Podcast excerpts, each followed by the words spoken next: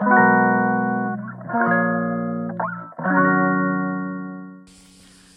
いマールのラジオマールです、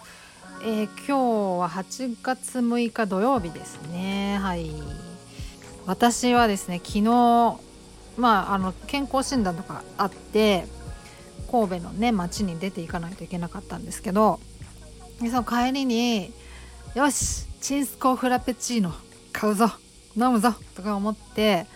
スタバにね寄ったんですよ。まあでも暑いからでまあちょっとやっぱり夏休みで混み気味だから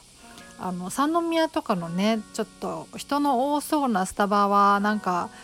やめとこうかなと思ってでそれ持ち帰りにすると暑いしそれもあれだなと思ってあの、まあ、地元に帰ってから地元ちょっとねあのえっ、と東側なんですよ。違う違う西側なんですよ。神戸は神戸でも。でちょっと家の近くのスタバで買おうと思ってで帰ってよしよしみたいな。買うぞ。チンスコフラペチーノ買うぞと思ったら、えっと、今なんか3つぐらい出てるじゃないですか。ぶどうのやつとほうじ茶のやつと。チンスコだけが売り切れてたんですよ。ソールドアウトになってたんですよ。3時ぐらいだったと思うんですけど行ったの3時でソールドアウトなと思って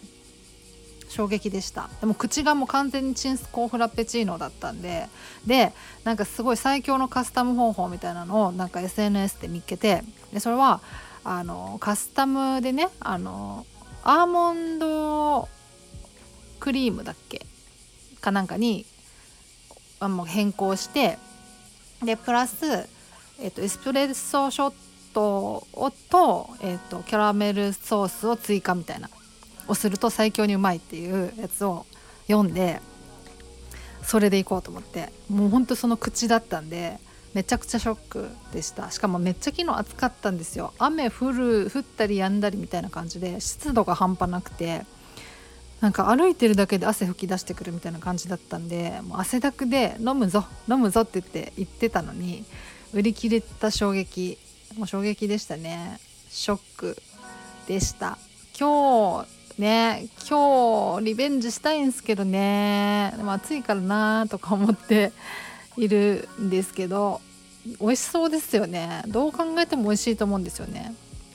そうそう。まあまあそんな感じの昨日でしたっていう話です。はい。そう今日はですねえっ、といろいろちょっとレターがいくつかお返事ができてなくてでちょっとそれをしたいなと思ってます。はい。えーとですね、えー質問をいただいたんですけど、えー生理前とかねあのに気分がどうしても落ち込みがちだっていうことなんですよね。で、まあ、そういう時落ち込んだ時にあのそのまあパニック障害なのかな？多分動悸がしてしまうとかいう書いてあるので、まあ、おそらくそうなんだと思うんですけどパニック障害の症状がねなんか早く治らないっていうこととかあの動機がねしてしまうっていうことに対してそういう自分をね責めてしまいがちだとどうしてもっていうことなんですよ。で自分に優しくしたいんだけど、えっとどうしたらできるんでしょうかっていうような内容の、えっとレターをいただきました。はいまあ自分に優しくね、まあ、ちょっと専門家じゃないのであの明確な答えはできないんですけどただでもその生理前って私もそうですけどあの落ち込みがちじゃないですか。情緒がま不安定になりがちだと思うんですよね。結構たくさんみんな。でまあそれはなんか人それぞれあのそれその波がいつ来るかっていろいろあると思うんですけど私なんかはね結構排卵期がそうなりがちなんですよね。まあ、ともあれなんかホルモンのバランスがもうその人その月の中でもかなりあの揺れるじゃないですか女性はね特に。だから気分が落ち込むことも当然あると思うんですけどだからそれ当然の話だからその責める必要性が全然ないんですよね。うん、だから気分が落ち込んじゃって、まあ、自分を責めちゃうのも、まあ、しょうがないかって思うのが一番自分に優しいのかなって思ったりしますけどね。うん、そうそんなことを思いますがどうでしょう。まあ、でもなんかこうじっくり眺めてみるとですね質問を。その早く治らないこととか動機がしてしまう自分を責めてしまうっていうふうに書いておられるんですけどなんかその早く治らない自分に対してなんか落ち込んじゃうとか腹が立つとかなんか責めちゃうとかあると思うんですけど、まあ、日頃からまあ早く治さなきゃっていうこう焦りがあるんじゃないかなって思いますけど、うん、それで責めてしまうっていうことは。でもなんか焦りって本当にねあの焦っちゃうついつい焦っちゃうのは分かるんですよすごい。うん、で焦るのもあるしで早く治したいっていうやっぱり思いますよね早く抜け出したいって思いますよねでもその焦りってあのよくね焦らないようにしないといけないみたいなことは言われますけど本当にそれってあのそうなんですよね。うん、なんか焦らない方がいいんですよね。焦ることのメリットって一個もないので極力その焦らないようにしたいところなんですよね。うん、で焦りってまあこういうね自分を責めるっていうことにもつながってしまうしその焦るがあまりなんかいろいろね、まあ、昨日もなんかカウンセリングうんのみたいな話を熱くなって語っちゃったんですけど焦るあまりなんかこう、まあ、これってどうなのとか信憑性ちょっと微妙じゃないみたいなこと部分にあの目をつぶってそれですがってしまいかねないそういうその心理になりかねないんですよね焦りがあると。そうそうだからね焦りってこう、まあ、デメリットしかないじゃないんですよね。まあ、それでも焦っちゃうっていうのがねまああれ大変なんですけどね。うんまあでもその、まあ、パニック障害不安障害に関してはその一発で治るみたいな本当に特効薬みたいなのってないと思うんですよね。うん、でそれこそ数ヶ月で治りますとかもうそういう断言できるようなことは一つもないはずだからあの、まあ、長い目で見るっていうことがやっぱ大事になってくるんじゃないかなと思うんですよね。うん、早く治らないものなんですよね。うん、それがもうデフォルトだと。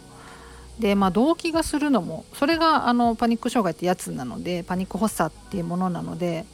もうそれは当たり前なんですよねだから責める部分が本来なら一個もないはずなんですけどね、うん、そうだから責める理由がないですよ、うん、ない。でそれでもまあ自分を責めちゃうっていうのは要はホルモンバランスが崩れて、まあ、うつ症状が出てるうつ傾向が出てるっていうね。よくまあありがちなやつですよね。その特に女性なんかはね。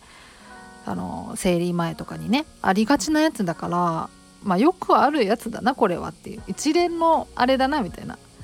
ホルモンバランス崩れた時の一連のネガティブスパイラルだなぐらいに思えたら、まあ、それが一番自分に優しいってことなのかなって思いますけどね。うん。あとその動機がしてしまうっていうふうにあの書いてあるんですけど動機はみんなしますからね。あの健康な人でも緊張したりとかあの走った後とかね。動機ってあの生理現象なんで普通に。あのみんなするんですよね。そうでそのみんなするんだけど当たり前なんだけどあのそれがまあちょっとねあのセンサーがびあの敏感になっちゃってあのちょっとしたことで動機が出ちゃうとかいうのがまあまああの予期不安とかパニック障害のまあ一つの症状みたいなものだと思うんですけど動機自体はあの別にあの普通の生理反応だからあのそれが出たところでねあの死ぬわけでも何でもないからもう全然出てもいいんですよねその出たことを気にしてしまうっていうのがまあ一つ不安障害の症状なんだろうなと思うんですけどそれをなんか気にしないようにするっていうのが、まあ、あのいわゆる回復っていうことだと思うんですよね。でそれをどうやってやっていくかっていうとあの動機がしても死なないんだっていう動機がしたところであの何も生活変わらないしあのできることもたくさんあるしあのただドキドキしてるだけだっていうのをあのまあ体感することですよね。実感していくこと。で何度も何度もこう納得できるまで体感するとあそっかっていつか腑に落ちるので、うん、とにかく何回も繰り返すことであの動機がしても気にならなくなっていくはずででその気にならなくなってきたらそのセンサーとかも落ち着いてきてあの些細なことでね動機が起きるってこともなくなってくるっていう、まあ、そういう感じになっていくんだと思うんですよね。うん、だからでもとにかくそのパニック障害の渦中はね動機がするって普通のことだから些細なことでねで動機そのものは悪いものじゃないしって思えば別にその責める理由が一個もないんですよね。うん、だからまああの責める理由はないぞっていうのとまずでそれでも自分を責めてしまうっていうのはあのホルモンのバランスのせいだぞっていうことなんであの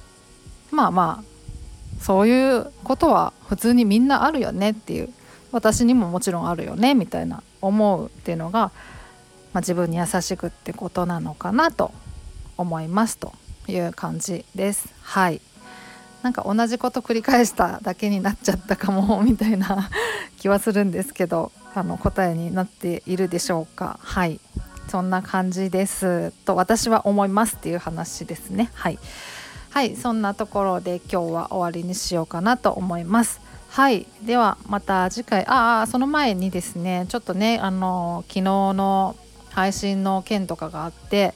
SNS, SNS をこうやっていく自信みたいなのがあの勝手に失われてしまったんですよ。自分の中で。なんかいろいろ考えちゃって、うん、なんか続けていくのちょっとなんか今はなんか自信ないなとか思ったりして。もともとそんな自信持つ持たないの話じゃないんですけど自信があったわけでもないし、まあ、ただちょっとなんかこういろいろ考えるところがあってちょっとまあなんかペース落とそうかなと思ってあのツイッターの方はちょっとあの更新頻度低くなると思うんですけどまああの全然のあのやめちゃうっていうことは今のところ考えてないんですけどそうまあそんな感じで考えてますという今のなんかとりあえずの報告をしておきます。謎の報告。はい。そんな感じです。はい。ではまた次回お会いしましょう。ではでは。